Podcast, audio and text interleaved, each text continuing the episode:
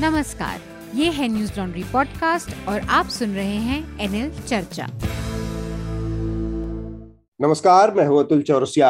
आपका खर्चा आपकी चर्चा हफ़्ता दर हफ़्ता। अब एक बार फिर से लेकर आए हैं न्यूज़ लॉन्ड्री का हिंदी पॉडकास्ट एनएल चर्चा।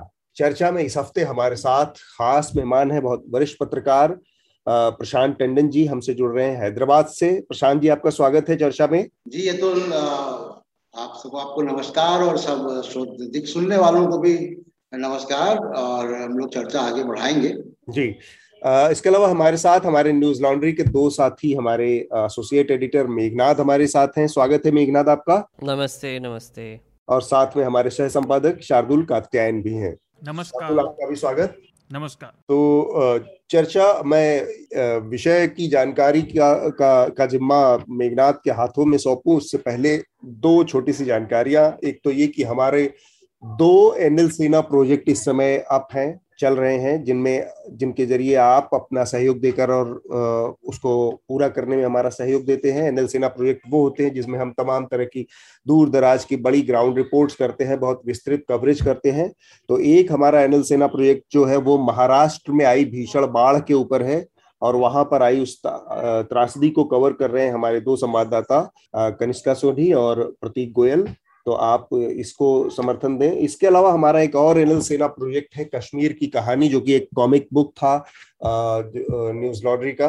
तो 2012 में इसका पहला संस्करण छपा था। तब से अब तक आपको पता है कि बहुत कुछ कश्मीर में बदला है, बहुत सारी नई चीज़ें हुई हैं तो उस हिसाब से इस कॉमिक बुक को भी अपडेट कर रहा है। तो ये एनएल सेना प्रोजेक्ट भी आप है जिसपे आप अपना समर्थन दे सकते हैं, आर्थिक सहयोग दे सकते हैं। एक और जानकारी, हमारा मीडिया रंबल, जो कि सालाना इवेंट है, और कोरोना के कारण पिछले दो साल से पिछले ये ऑनलाइन जो हो रहा है तो 22 से लेकर 25 सितंबर के बीच में हमारा जो पांचवा एपिसोड है, पांचवा सीज़न है मीडिया रंबल का, वो होना है ऑनलाइन होना है तो सबके लिए खुला है, लेकिन इसके लिए रजिस्ट्रेशन पहले से आपको कराना पड़ेगा तो the media rumble dot com की वेबसाइट्स पर जाकर आप अपना रजिस्ट्रेशन करा सकते हैं, अगर आप पार्टिसिपेट करना चाहें। बहुत सारे, हमारे इसमें सेशंस हैं, बहुत सारे सत्र हैं, बहुत सारी मीडिया से जुड़ी मीडिया के बिज़नेस से जुड़ी मीडिया से संबंधित तमाम चीज़ों पर बहुत बड़े बड़े देश, विदेश के तमाम पत्रकार और मीडिया एक्सपर्ट इसमें शामिल होंगे तो उसकी बातचीत होगी, उससे जुड़े सत्र होंगे तो आप उससे जुड़ सकते हैं। मेघनाथ इस हफ़्ते जो हमारी चर्चा है जिन विषयों पर बात होनी है उसके बारे में आप पहले हमारे श्रोताओं को एक बार जानकारी दें। जी। आ, कमरे में जो हाथी बैठा है उसकी तरफ़ पहले इशारा करते आयकर विभाग का न्यूज़ लॉन्ड्री और न्यूज़ क्लिक पर कोट एंड कोट सर्वे हुआ। इसके बारे में एक्चुअली हम चर्चा करेंगे पर एक्चुअली ईडी e और इनकम टैक्स डिपार्टमेंट दोनों काफ़ी एक्टिव थे पिछले हफ़्ते। हर्ष मंदर के घर पे ऑफ़िस में और आश्रम में वहाँ पर ईडी e का रेड पड़ा। हाँ। और इसके अलावा एक्टर सोनू सूद जो है जो अभी फ़िलहाल एक एंकर भी है गुड न्यूज़ टुडे पर वो जो भी न्यूज़ चैनल है उस पर उनके भी घर पे छापे पड़े इनकम टैक्स के। और उनके आप कब... आगे बढ़े उससे पहले एक छोटी सी जानकारी दीजिए क्योंकि जो ये न्यूज़ लॉन्ड्री का सर्वे करने जो आयकर अधिकारी आए थे तो आप उस पूरे स्टॉम के बीच में फंस गए थे। वो, वो अनुभव थोड़ा सा कि हुआ क्या था क्योंकि आपको बीच में अब्रप्टली पिछली वाली चर्चा से हम्म। आ, उन्होंने आ, बोलने से रोक दिया था। इतनी मज़े की बात है एक्चुअली हम घर से ही रिकॉर्ड करते हैं। चर्चा पर पिछले बार मेरे यहाँ पर पावर कट हो गया था तो मुझे ऑफ़िस आना पड़ा और आते ही ये भी ये भी कोई साजिश है। साजिश है सही में। उन्होंने देखा होगा कि अच्छा चलो मेघनाथ है वहाँ पे चलो चलो अभी चलो। तो पर जब हम कर रहे थे तो पिछली बार आपको याद होगा कि मैं बीच में ही चला गया। आ, कुछ बारह बजने के आसपास ही मुझे जाना पड़ा। तो परीक्षित एकदम धड़ाम से अंदर आया और बोला कि सब बंद करो। तो मैंने बोला कि ये क्या बिहेवियर है परीक्षित? क्या हो रहा है? तो बोला कि नहीं नहीं बंद करना है इनकम टैक्स वाले आए। फिर एक आदमी आया और उसने मेरा फ़ोन छीन लिया। Uh, मैं फ़ोन मैं बोलने ही वाला था अपने श्रोताओं को बोलने ही वाला था कि कुछ काम की वजह से मुझे जाना पड़ना है। लेकिन हाँ। वो भी नहीं करने दिया और फ़ोन छीन लिया। फिर हमें ऊपर लेकर गए। अगर श्रोताओं को बता दूँ, हमारा एक बेसमेंट में स्टूडियो है, जहाँ से मैं अभी रिकॉर्ड कर रहा हूँ। तो मुझे थोड़े फ्लैशबैक्स भी आ रहे हैं। और ऊपर हमारा एक ऑफ़िस है, जहाँ पर अभिनंदन और हमारी टीम बैठती है। तो ऊपर जाके सब एम्प्लॉयज़ को वहाँ पर एक डाइनिंग टेबल के आसपास खड़ा कर दिया। वहाँ पर हमारे फ़ोन रख दिए सबके बीच में। और अभिनंदन को एक पेपर पकड़ा दिया, जिसमें सेक्शन 133 ए जो है, उसके अंडर एक नोटिस थी। और अभिनंदन पूछ रहा था कि हम लॉयर से बात कर सकते हैं क्या? तो फिर वो ऑफिसर बोले कि नहीं कर सकते। बिल्कुल नहीं कर सकते। तो तो फिर अभिनंदन ने बाकियों की तरफ़ देख के बोला, देखिए, ये मुझे बता रहे हैं कि मैं लॉयर से बात नहीं कर सकता। ठीक है? ठीक है। तो फिर उनसे वो साइन करवाया और उसके बाद मतलब पूछताछ ही जारी रही कि उन्होंने हमारा फ़ोन तो रख लिया था, फिर एयरप्लेन मोड में कर दिया, फिर सबके नाम लिखवाए, कितने साल से काम कर रहे हो, क्या कर रहे हो, क्या पोजीशन है। और फिर एक स्टिकर फाड़ के हमारे सबके फ़ोन पे चिपका दिया था कि किसका किसका फ़ोन किसका है। और फिर अकाउंट्स के रूम में जाके वहाँ पे कॉपी करने लगे डेटा अभिनंदन को उसके केबिन में लेके गए और वहाँ पे पूछताछ चल रही थी। और फिर हम बस वहीं पे थे। और काफ़ी मतलब एक ऑफिसर थे जो मेरे, हमारे सामने कुछ ड्रॉवर्स है, उन, उसको आई थिंक मैंने गिना छः बार खोल कर बंद करके वापस चले गए। तो काफ़ी मतलब मतलब बहुत चहल पहल हो रही थी और मतलब किसी से बात नहीं करने दिया। फिर ये शुरू हुआ बारह बजे और हमको जाने दिया चार बजे। और अभिनंदन को रखा था रात के साढ़े बारह बजे तक एक बजे तक। अभी नरेश हमको वहाँ से साइड से बोल रहा है एक बजे तक रखा था क्योंकि नरेश भी था वहाँ पे। हाँ। और मतलब उन उससे पूछताछ तो चालू ही थी।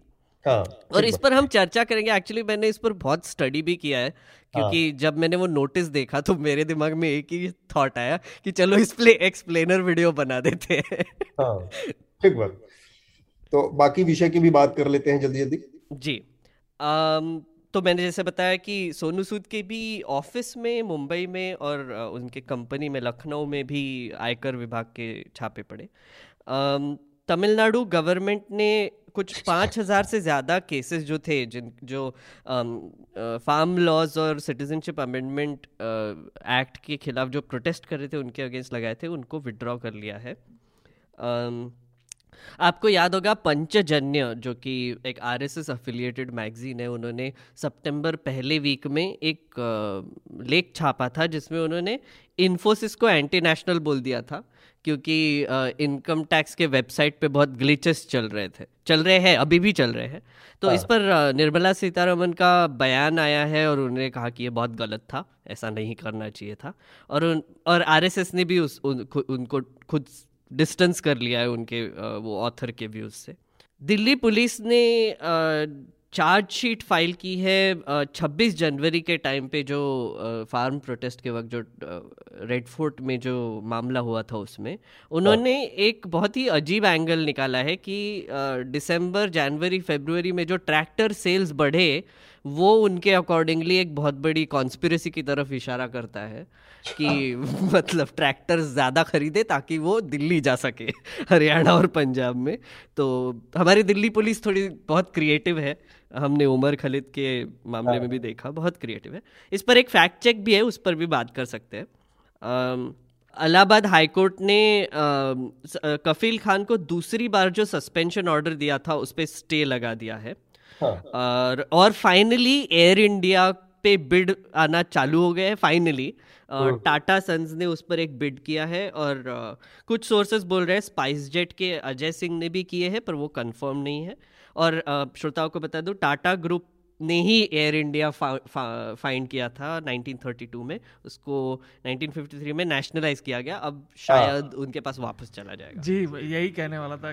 लॉट की लॉट के वापस आएगा और एक फाइनल जो हेडलाइन थी कि गुजरात के सीएम ने सडनली रेजिग्नेशन दे दिया था और नए सीएम आ गए हैं भूपेंद्र पटेल उनके हम्म। साथ 24 नए चेहरे भी आ गए हैं कैबिनेट में हाँ। भूपेंद्र पटेल सत्रहवें चीफ मिनिस्टर रहेंगे गुजरात के हम्म। इस पर हम लोग थोड़ा बातचीत भी करेंगे कि ये एकदम नई रणनीति है राजनीति में कि पूरा मंत्रिमंडल बदल दिया जाए एक झटके में नया मुख्यमंत्री बना दिया जाए तो ये क्या चीज़ है? ये क्या तरीका है? ये लाइबिलिटीज जो है जो एंटी इनकम्बेंसी है उससे निपटने का कोई नया फार्मूला इजाद कर रही है भारतीय जनता पार्टी और कितना सफल असफल होगी? इस पर भी हम लोग बातचीत करेंगे। आपके पास भी कुछ है शार्दुल? नहीं कुछ खास नहीं बस एक वो मैं रिकमेंडेशन में दूँगा अंतरराष्ट्रीय। ठीक है। एक वो अब्बा जान का भी मेंशन कर लेते हैं। हाँ। उत्तर प्रदेश के चीफ मिनिस्टर ने अम, एक बयान दिया कि 2017 से पहले सब अब्बा जान राशन खा जाते थे और फिर हम्म। बाद में इस पर काफ़ी कंट्रोवर्सी हुई। आ, फिर संबित पात्रा ने टीवी पे जाके राहुल गांधी को डब्बा जान बोल दिया। तो वो भी एक हुआ और वो भी चल रहा था कल।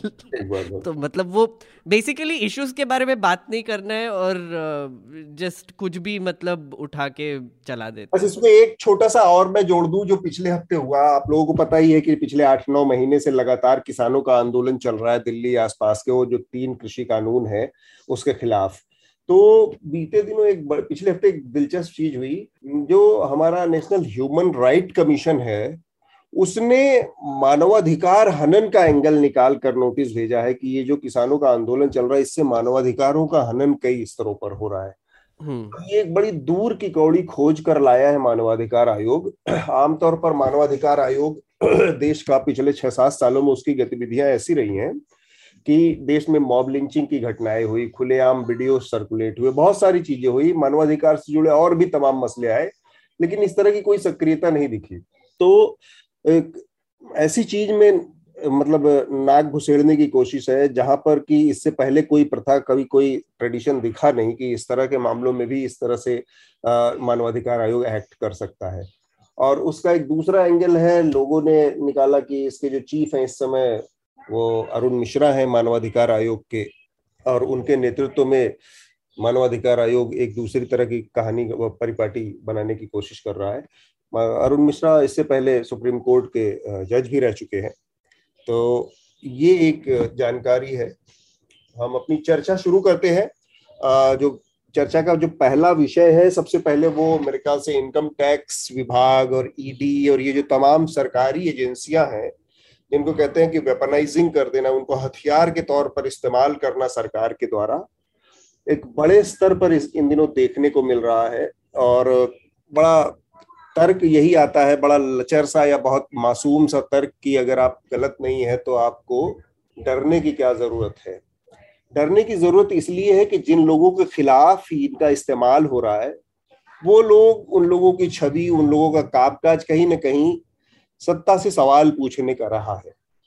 और या तो सत्ता से सवाल पूछने वाले लोग हैं, आप हर्षमंदर का देख लीजिए, न्यूज़ क्लिक का देख लीजिए, न्यूज़ लॉन्ड्री का देख लीजिए, तमाम लोग, जिनको भी आप नाम ले लें तो वो लोग कहीं ना कहीं ऐसा है कि जो आलोचना करते रहे हैं या आलोचक रहे हैं, या फिर ऐसे लोग जो कि, जिनकी छवि दूसरे तरह की बनी है, जैसे सोनू सूद के ऊपर, कि वो एक ऐसा कामकाज कर रहे हैं जो कि सरकार के कामकाज को आईना दिखाता है।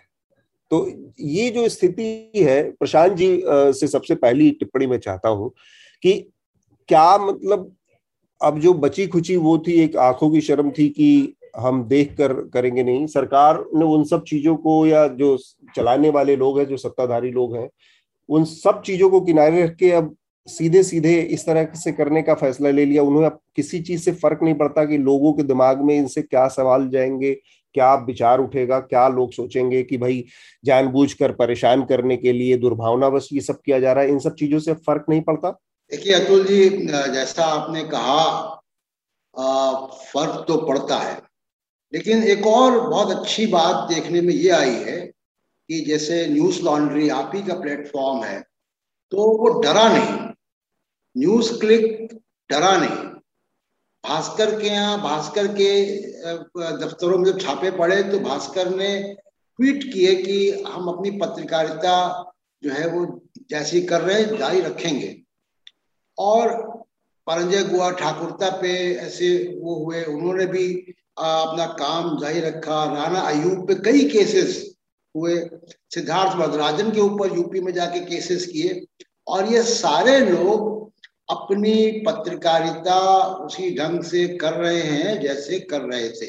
यानी जिन कारणों की वजह से छापे पड़े, वो कारण सरकार का या इनकम टैक्स का, सरकार का ही इनकम टैक्स जो उनका मातहत मातहत है, वो मंसूबा उनका जो है वो कामयाब होता नहीं दिख रहा, लेकिन एक ज़रूर संदेश जाता है इससे। संदेश, दो बड़े संदेश जाते हैं। एक तो कि सरकार सरकारी अपनी एजेंसियों को अपने पॉलिटिकल मंसूबों के लिए इस्तेमाल कर रही है और दूसरा संदेश ये जाता है कि डराने की अगर आप सरकार की आलोचना कर रहे हैं सरकार की इमेज को नुकसान पहुँचा रहे हैं जैसे सोनू सूद ने किया हम्म। और उत्तर प्रदेश में कोरोना के सेकेंड वेव में कितनी विफलता हुई या जब प्रवासी मजदूर निकले तो उत्तर प्रदेश एकदम एक्सपोज हो गया योगी सरकार। और उसमें सोनू सूद ने वो काम कर दिखाया जो सरकारें नहीं कर पाई। तो इसलिए सोनू सूद के ऊपर भी इनकम टैक्स पहुँच गया। तो एक तो डराने की बात हो रही है जैसे आपका जो न्यूज़ लॉन्ड्री प्लेटफॉर्म है वो क्राउड फंडेड पे चलता है क्राउड फंडिंग पे चलता है। क्राउड फंडिंग का मतलब है कि वो आ, लोगों के चंदे पर चलता है। हम्म। अब इस तरीके के काम से क्या होता है कि जो बहुत सारे आपके इनोसेंट जो डोनर्स है वो डरते हैं। हम्म। और ये ये एक खतरनाक टेंडेंसी है। और ये टेंडेंसी किसी मुझे नहीं याद आ रहा है कि किसी डेमोक्रेसी में इस तरीके की टेंडेंसी चलती है। देखिए प्रेस के ऊपर जो पश्चिमी देश की डेमोक्रेसीज हैं उनके ऊपर भी वहाँ भी ऐसा नहीं कि सब कुछ बहुत अच्छा अच्छा है। ट्रंप का जिस तरीके का व्यवहार था न्यूयॉर्क टाइम्स और वॉशिंगटन पोस्ट और सीएनएन के प्रति वो हम सब देख रहे थे। लेकिन ट्रंप ने कोई एफबीआई नहीं लगा दी उनके न्यूयॉर्क टाइम्स के पीछे। या वॉशिंगटन पोस्ट के पीछे कोई वहाँ का इनकम टैक्स नहीं लगा दिया उसने या कोई फेडरल पुलिस नहीं लगा दी। हम्म। तो ये एक बड़ा जो परिवर्तन हमारे देश में है वो ये है कि खासकर मोदी सरकार के आने के पहले देखिए इमरजेंसी में ये सब होता था। Emergency hmm, hmm. में इंडियन एक्सप्रेस की बिजली काटी गई पानी काटा गया पानी कनेक्शन काटा गया दुनिया भर के और एक सेंसर का अफसर होता था जो खबरों को देखता था और फिर पास करता था। लेकिन ये डेमोक्रेसी के रहते अब कोई घोषित इमरजेंसी नहीं है। लेकिन घोषित इमरजेंसी जो अघोषित इमरजेंसी है वो उससे भी ज़्यादा खतरनाक इसलिए दिख रही है कि एक तरफ़ तो आपने मीडिया के बड़े सेक्शन को प्रभावित कर रखा है डरा के धमका के या उनके मालिकों को बेतहाशा फ़ायदे पहुंचवा कर आपने उनको इन्फ्लुएंस कर रखा है और वो एक बड़ा सेक्शन मीडिया का खासकर ब्रॉडकास्ट मीडिया जो बिल्कुल एकदम एक पार्टी ऑर्गन की तरह बीजेपी के पार्टी ऑर्गन की तरीके से काम कर रहा है। जी, और दूसरा कि जो थोड़ा बहुत भी इंडिपेंडेंट मीडिया है जो कि मुद्दा डिजिटल है एक आध दो अखबार गिने चुने जो अच्छा काम कर रहे हैं मूलता ये डिजिटल है। अब उसके ऊपर भी इतना शिकंजा इसका मतलब है कि सरकार बहुत संवेदनशील है अपनी आलोचना को लेकर और वो किसी भी हद तक जा सकते हैं। सुप्रीम कोर्ट कई बार कह चुका है प्रेस की आज़ादी को लेकर इंटरनेशनल एजेंसीज कह सकती है जब हम हम आप बात कर रहे हैं हम्म। तो 180 देशों के इंडेक्स में प्रेस फ्रीडम में भारत का स्थान एक है। और ये लगातार मोदी सरकार के आने के बाद बढ़ रहा है। ये बहुत शर्मनाक स्थिति है क्योंकि जब आप दुनिया के बाकी मुल्कों में जाते हैं तो भारत की एक पहचान जो है वो एक लोकतांत्रिक देश में होती है। अभी हम्म। हाल फ़िलहाल देखिए जब अमेरिका के विदेश मंत्री यहाँ आए तो उनका जो प्रेस कम्युनिके आया उसमें भी आप देखिए कि वो बार बार इन्फोसिस करते हैं शेयर डेमोक्रेटिक वैल्यूज़ ये शेयर डेमोक्रेटिक वैल्यूज़ हम कहाँ से इसको इस ब्रांड को हम किस कैसे दुनिया में ले जाएँगे जब हम कश्मीर में तमाम तरीके के दमन करेंगे अखबार वालों पे न्यूज़ लॉन्ड्री पे इनकम टैक्स भेजेंगे भास्कर पे इनकम टैक्स भेजेंगे राणा अयूब पे मुकदमे कराए कराएँगे। सिद्दीक कप्पन को जो है वो एन एनएसए लगाते जेल में भेज देंगे। तो ये हम्म। ये बहुत चिंताजनक स्थिति है भारत के लोकतंत्र के लिए। मेघनाथ और शार्दुल भी हैं। ये जो घटनाएँ चल रही हैं मेघनाथ एक तरह से सरकार ने पूरा खोल रखा है घोड़ा खोल दिया है अपने सारे। मतलब जिस तरह से हर्षमंदर की बात कीजिए हर्षमंदर का जो कामकाज है बच्चों के लिए काम करना और ये आ, उनके ऑफ़िस उनके दफ्तर पे उनके घर पर और जो उनका एक शेल्टर था बच्चों का वहाँ पर उन सब जगहों पर एक साथ ईडी ने छापा मारा ये सब। मैसेज बहुत साफ़ है। एक तो डराने की जो बात कही जाती है कि आपको डरा दिया जाएगा और में दूसरा प्रशांत जी ने इशारा किया कि जैसे हम लोग हमारे जैसे संस्थान जो क्राउड फंडेड हैं तो वहाँ पर अगर किसी एक भी सब्सक्राइबर को मेल के ज़रिए ही या फ़ोन के ज़रिए ही इस तरह का मैसेज दे दिया जाए कि आपने इनको तीन सौ रुपए महीने का दिया या तीन हज़ार रुपए एक साल का दिया, कैसे दिया, कहाँ से दिया, पैसा कैसे आया तो उसको डराने के लिए ये बहुत बड़ी चीज़ होती है। उसको डराने के लिए। व्यक्तिगत तौर पर, संस्थान के तौर पर हमें इस तरह से डरने की ज़रूरत नहीं, क्योंकि हमें मालूम है कि हमारा जो बैलेंस शीट है क्लीन है। फिर भी और हमारे साथ डर की बात इसलिए भी है, तमाम मैं, जब मैं हमारे कह रहा हूँ तो मेरा मतलब है कि तमाम संस्थानों के साथ, उनके साथ डर की स्थिति इसलिए भी नहीं होती है क्योंकि डर तब तक होता है जब तक कि आपने रेड नहीं मारी होती है। जब तक छापा नहीं पड़ा है, जब तक कार्रवाई नहीं हुई है, तब तक डर रहता है कि क्या होंगे नतीजे। और एक बार जब आपने वो कर दिया, तब डर नहीं रहता, तब डर खत्म हो जाता है। बेसिकली वो उसके बाद की चीज़ है। तो ये डर खत्म हो गया है एक तरह से लोगों का। तो पत्रकारिता में जो लोग बचे हुए हैं, जिनका ज़िक्र प्रशांत जी कर रहे हैं कि कुछ बचे हुए लोग हैं, क्योंकि ब्रॉडकास्ट मीडिया पूरी तरह से सरकार की जेब में है आज की तारीख में। बहुत सारे बड़े अखबार सरकार की जेब में है तो वहाँ से उनको कोई चैलेंज नहीं है। ले देकर चैलेंज इनको डिजिटल मीडिया से है। चाहे वो आईटी रूल्स के रूप में आ रहे हो, सरकार का डर आ रहा हो, चाहे वो इनके रूप में आ रहा हो, इस तरह से छापे और रेड और इस तरह की चीज़ों के रूप में आ रहा हो। तो वो जो डर की बात है, वो उसके लिहाज से क्या हो सकता है मतलब सरकार की कार्रवाई, क्या मतलब केवल डराकर हमारे सब्सक्राइबर्स को दूर कर देना हमसे ये एक रणनीति हो सकती है? Um, आपने बिल्कुल सही कहा। एक एक्चुअली uh, मैं श्रोताओं को भी बताना चाहूँगा और सब्सक्राइबर्स uh, को भी बताना चाहूँगा कि न्यूज़ लॉन्ड्री वैसे um, कोई आपका डेटा स्टोर नहीं करती है। मतलब आपका कोई लोकेशन ये वो कुछ नहीं स्टोर करती है। हम बस आपका ईमेल एड्रेस रखते हैं आपसे कम्युनिकेशन करने के लिए। एक और चीज़ ये है कि न्यूज़ um, लॉन्ड्री जो है उसका मॉडल बहुत अलग है। जैसे अतुल सर ने भी कहा कि जो ब्रॉडकास्ट मीडिया है वो एड पे चलता है। और एड पे चलने वाले मीडिया को कंट्रोल करना काफ़ी आसान होता है। जैसे हमने देखा पिछले हफ़्ते योगी आदित्यनाथ के गवर्नमेंट ने एक ऐड डाला था इंडियन एक्सप्रेस में। वहाँ पर उन्होंने कोलकाता का एक इमेज यूज़ कर लिया था।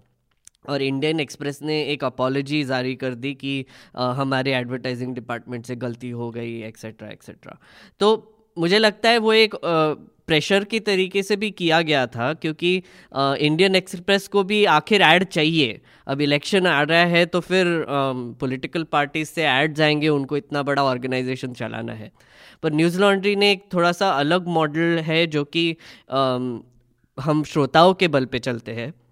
हम उनके दिए हुए पैसों पे चलते हैं। और जितने हमारे सब्सक्राइबर्स बढ़ेंगे, उतना ही हमारा ऑर्गेनाइजेशन बढ़ेगा और उतना ही हमारा काम भी बढ़ेगा। तो हमको वैसे कोई डरने की ज़रूरत भी नहीं है।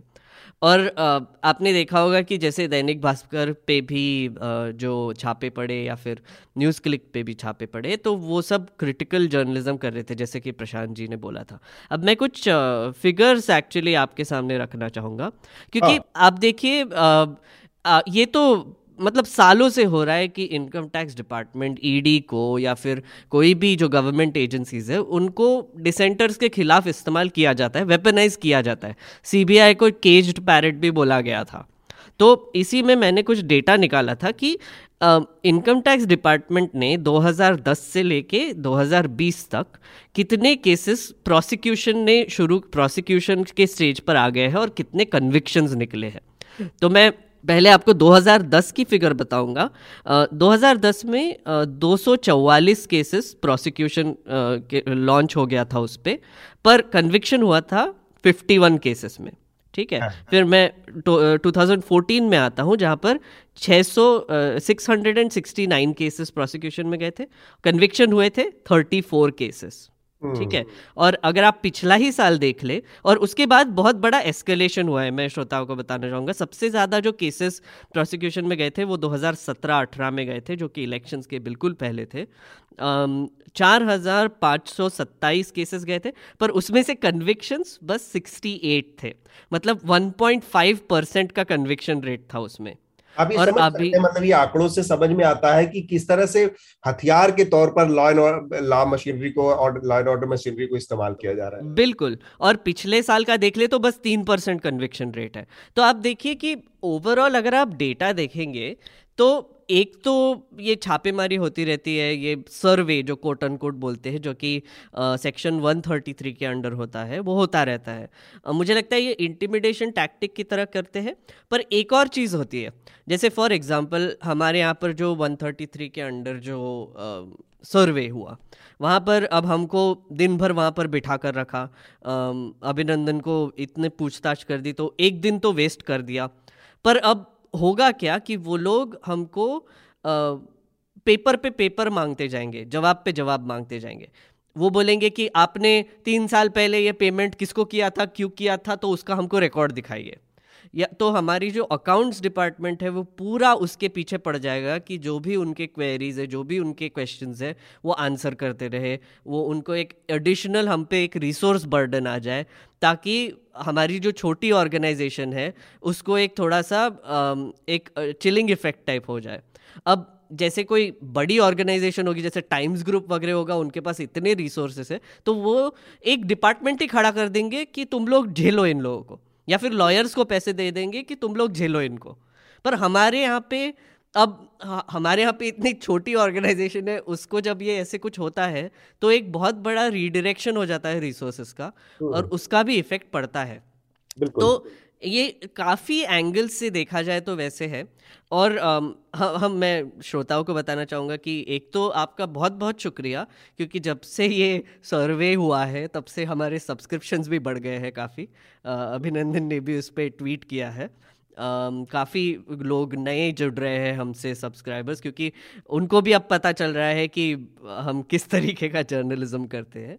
और इसकी वजह से हम आपको और ज़्यादा खबरें लेके आएँगे और ज़्यादा हम आपके लिए काम करेंगे। ठीक बात। बस यहाँ पर एक और लाइन में इसमें जोड़ना चाह रहा था जो हमारे सब्सक्राइबर्स के की जानकारी के लिए कि जो आ, ये सब्सक्राइबर्स की इंफॉर्मेशन का मसला है की जो चिंता है वो इसलिए भी चिंता करने की ज़रूरत नहीं है क्योंकि वो पेवॉल के पीछे जो सारा इंफॉर्मेशन होती है या जो जानकारियाँ होती हैं, वो इंक्रिप्टेड जानकारियाँ हैं। मसलन वो आपके अकाउंट की जानकारी किसी को इवन न्यूज़ लॉन्ड्री को भी नहीं है। आपके क्रेडिट कार्ड की जानकारी, आपके अकाउंट की जानकारी, आपके पेमेंट की डिटेल ये किसी को नहीं पता होता है। ना किसी को ये जानकारियाँ मिल सकती हैं। ये जानकारियाँ हम अपने लेवल पर जो स्टोर करते हैं डाटा वो आपका ईमेल आईडी होता है और ईमेल आईडी भी हमारे पास जो है वो पिछले दस सालों का मतलब 2012 ऑनवर्ड है नौ दस सालों का है तो वो एक तीस चालीस हज़ार ईमेल आईडी का पूरा डाटा है, जिसमें बहुत सारे लोग आते हैं सब्सक्राइबर आए गए आए गए तो वो एक पूरा पूल है। तो इसलिए भी बहुत ज़्यादा उस तरह से डेटा को लेकर चिंता करने की किसी सब्सक्राइबर को ज़रूरत नहीं है। शार्दुल, ये जो पूरा प्रकरण हुआ और जिस तरह से डराने धमकाने की एक पूरी पिछले एक हफ़्ते में बाढ़ सी दिख रही है अलग अलग तरीके से लोगों को। उस पर आपकी क्या टिप्पणी है? देखिए तो जी काफ़ी सारी बातें तो आप लोगों ने कह ही दी और लेकिन एक चीज़ जो बहुत जग ज़ाहिर है लेकिन तब भी हमने अभी मेंशन नहीं की कि ये सर्वे हमेशा विरोधी या आलोचकों पर ही होते हैं। हम्म।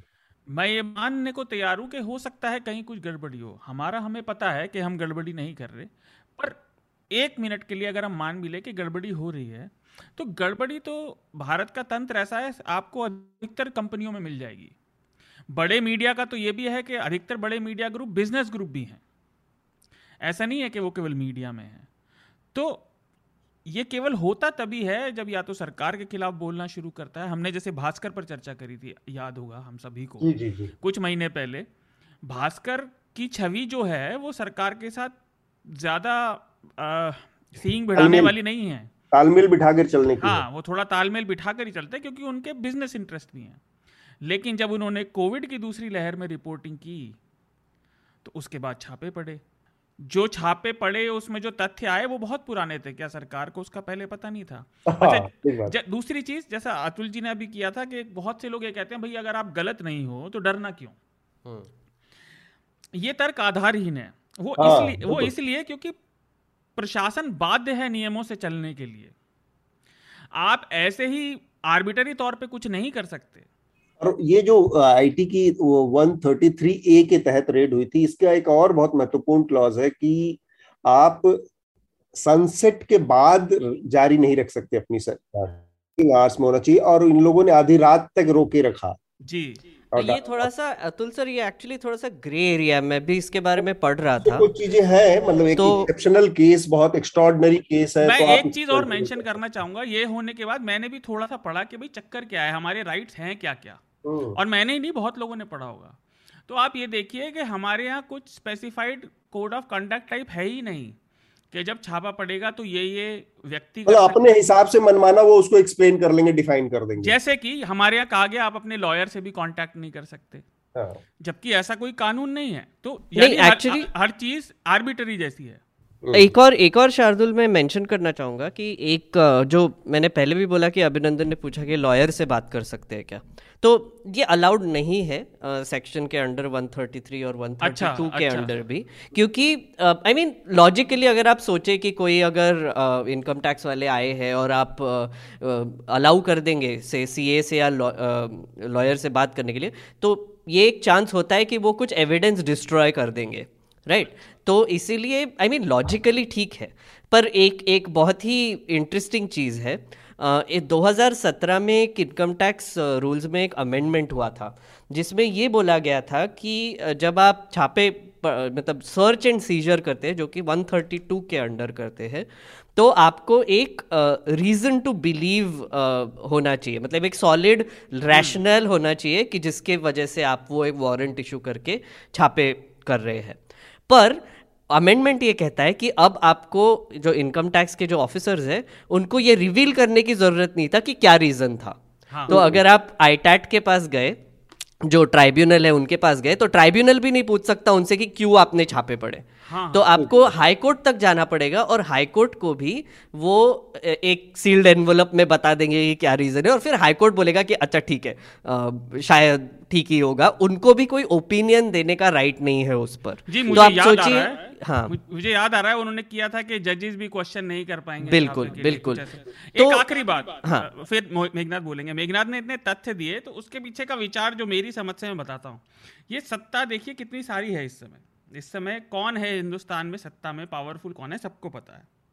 पर सत्ता सब चीज़ों के साथ एक नशा भी होती है। आप ये देखिए, इतनी अभूतपूर्व सत्ता लोगों ने अपने समर्थन से दी, प्रेम से दी, किसी भी वजह से दी, उसका इस्तेमाल छोटी से छोटी आवाज़ों को दबाने में हो रहा है। और आप ये देखिए, इससे पता चलता है कि तानाशाही प्रवृत्ति मूलतः कायर होती है।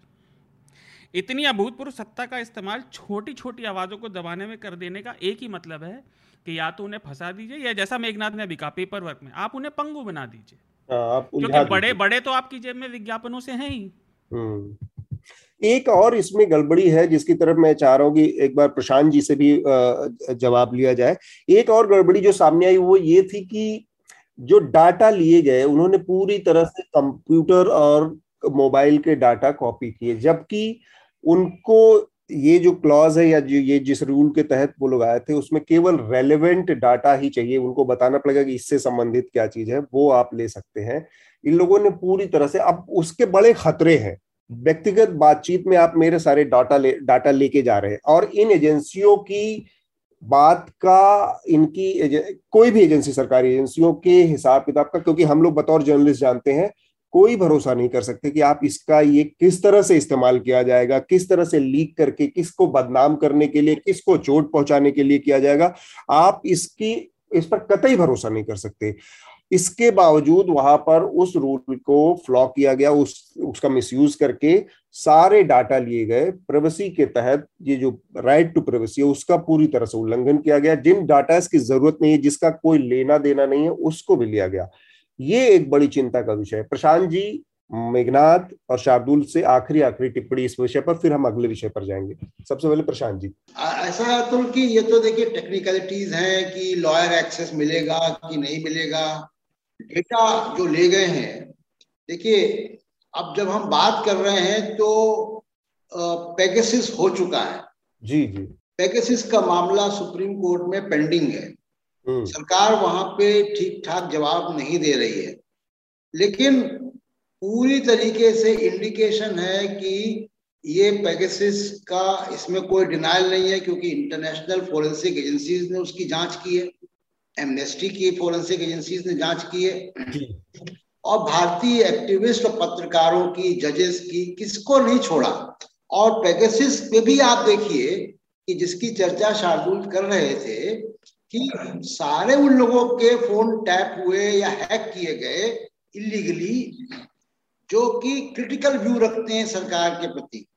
हाँ। तो तो ये पेगासिस वाली सरकार है क्योंकि पेगासिस की जो कंपनी है एनएसओ वो बार बार कह चुकी उनकी वेबसाइट में है ये बात कि वो सिर्फ़ और सिर्फ़ सरकार को देते हैं। हम्म, और सरकार अभी तक सुप्रीम कोर्ट में और पार्लियामेंट में नॉन कमिटल है कि उसने नहीं किया। तो अगर वो मतलब नहीं किया तो मतलब तो की किया? जी। एक तो ये बात। दूसरी चीज़ की देखिए जो ये इंटेंट है इनकम टैक्स की रेट का हम्म। जिस तरीके से ईडी जिस तरीके से पुलिस का इस्तेमाल किया जा रहा है वो इंटेंट जो है वो डिसेंट को दबाने के लिए है। इंटेंट जो है वो संवैधानिक जो अधिकार है भारतीय नागरिक के मैं मीडिया की बात नहीं कर रहा हूँ। किसी भी भारतीय नागरिक के आर्टिकल 19 वन ए सभी भारतीय नागरिकों के को बोलने की आज़ादी का अधिकार देता है केवल मीडिया को नहीं देता है। हाँ। तो इंटेंट जो है वो वॉइस इंडिपेंडेंट वॉइसेस को सप्रेस करने का है। हम्म, और इनकम टैक्स देखिए इनकम टैक्स तो जब आएगा आपके यहाँ और आपका डेटा सारा ले जाएगा आपको पता भी नहीं चलेगा कि वो किन किन चीज़ों पे आपको फिक्स कर सकते हैं। उसके पास अनलिमिटेड एक्सेस आपके डेटा का मिल गया है। हम्म, एक छोटी सी बात ये समझिए कि एक पुलिस वाला ट्रैफ़िक पुलिस अगर आपकी गाड़ी को रोकता है और आपके पास आरसी है आपके पास इंश्योरेंस है आपका पोल्यूशन चेक है आपके पास ड्राइविंग लाइसेंस अपडेट है आपकी गाड़ी रनिंग कंडीशन में है एनओसी पे है उसके बाद भी उसके पास पचास कारण होंगे कि अगर वो चाहेगा तो चलान कर देगा। चालान काट देगा। बिल्कुल ठीक बात। यानी अगर आपकी कार में फ़र्स्ट एड बॉक्स नहीं है या उस फ़र्स्ट एड बॉक्स में एंटीसेप्टिक ट्यूब नहीं है तो भी वो चलान कर सकता है मोटर व्हीकल एक्ट के तहत। तो तो इनकम टैक्स जब आएगा तो वो तो पचास चीज़ें वो आपके यहाँ से ले गए हैं और बहुत इनोसेंट मिस्टेक होती है। हाँ हाँ। हम आप भी बाज़ार से जितनी चीज़ें खरीदते हैं हर एक का बिल नहीं लेते हैं। हम्म, अपने सारे खर्चों का आ, कोई कागज़ कलम लेके हिसाब नहीं लगते। कल को इनकम टैक्स हमारे पास आ जाए तो हम नहीं बता पाएँगे कि सब्ज़ी हमने कहाँ से खरीदी थी या ये कमीज कहाँ से खरीदी थी या मोबाइल फ़ोन किस दुकान से खरीदा था आखिरी बार उसकी रसीद कहाँ है। तो तो ये जो ये जो पूरा इंटेंट है वो बहुत खतरनाक है।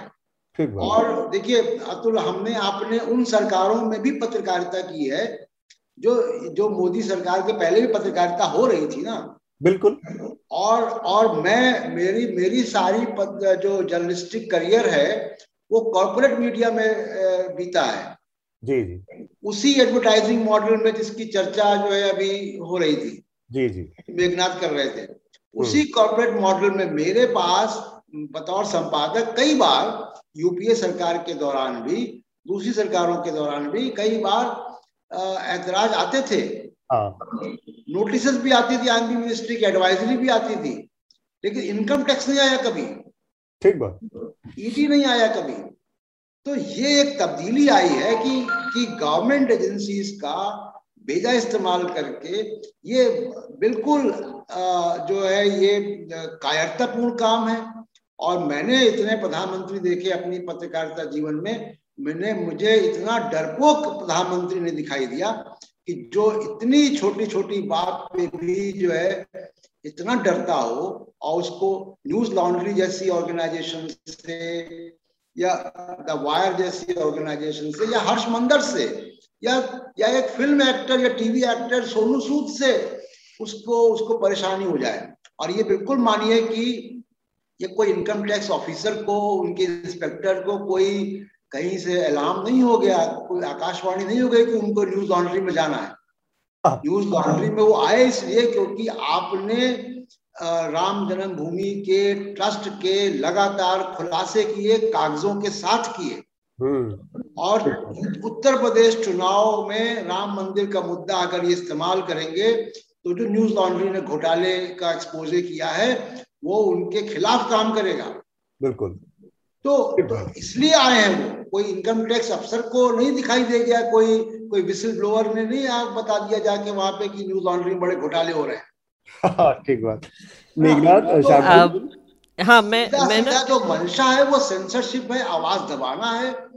और आपने न्यूज़ लॉन्ड्री ने अपनी पत्रकारिता के ज़रिए एक बहुत बड़ा पॉलिटिकल प्लैंक उनसे छीन लिया। कि जिसकी पॉलिटिक्स करते करते आज नरेंद्र मोदी प्रधानमंत्री हैं और बीजेपी दूसरी बार जीती है और दो संख्या दो से आज यहाँ तक पहुँचे हैं वो वो राम मंदिर का मुद्दा। उस राम मंदिर के मुद्दे पे ज़मीन के घोटाले का कागज़ समेत खुलासा करके आपने इनके गुब्बारे में स्विच उठा दी। ठीक बात। एक इनकम टैक्स इसलिए आया है। जी मैं मैं प्रशांत जी ने जो कहा उस पर एक और चीज़ एक्चुअली जोड़ना चाहूँगा कि थोड़ा सा ना पैरानोइया दिखता है जैसे पेगासिस का मेंशन किया तो उनके भी दो मिनिस्टर्स थे उन पर ही उन्होंने पेगासिस मतलब उनके हाँ, फ़ोन पे उनका नंबर था। Yes, yes. और जो हमारे आईटी मिनिस्टर अभी है वो गवर्नमेंट को डिफेंड कर रहे थे पार्लियामेंट में और तब एक स्टोरी रिलीज़ हुई कि उनके भी फ़ोन में पेगासिस हो सकता है पोटेंशियली तो मतलब ये नहीं कि बस डिसेंटर्स के खिलाफ ही वो लोग सर्वेलेंस कर रहे हैं या फिर ये, पर एक पैरानोइया दिखाई दे रहा है। और ये अथॉरिटेरियन रेजिम्स में होता ही है कि थोड़ा सा जो जितना पावर आ जाता है, उतना ही डर रहता है कि वो छूट ना जाए। वो हर आदमी के पीछे एक जासूस लगा रहता है बिल्कुल बिल्कुल और एक और चीज़ मैं मेंशन करना चाहूँगा पेगसिस के मामले में कि सुप्रीम कोर्ट की हियरिंग हुई थी लास्ट वीक जिसमें सेंटर को एक एफिडेविट देना था कि आपने एक सिंपल सवाल है कि आपने पेगसिस इस्तेमाल किया या नहीं किया तो हाँ। उन्होंने वो एफिडेविट फ़ाइल नहीं किया और ऊपर से बार बार वही वो रिपीट करते कि कोई अनऑथराइज्ड सर्वेलेंस हुआ नहीं है पर हाँ। ये आंसर नहीं कर रहे कि पेगसिस यूज़ किया नहीं किया।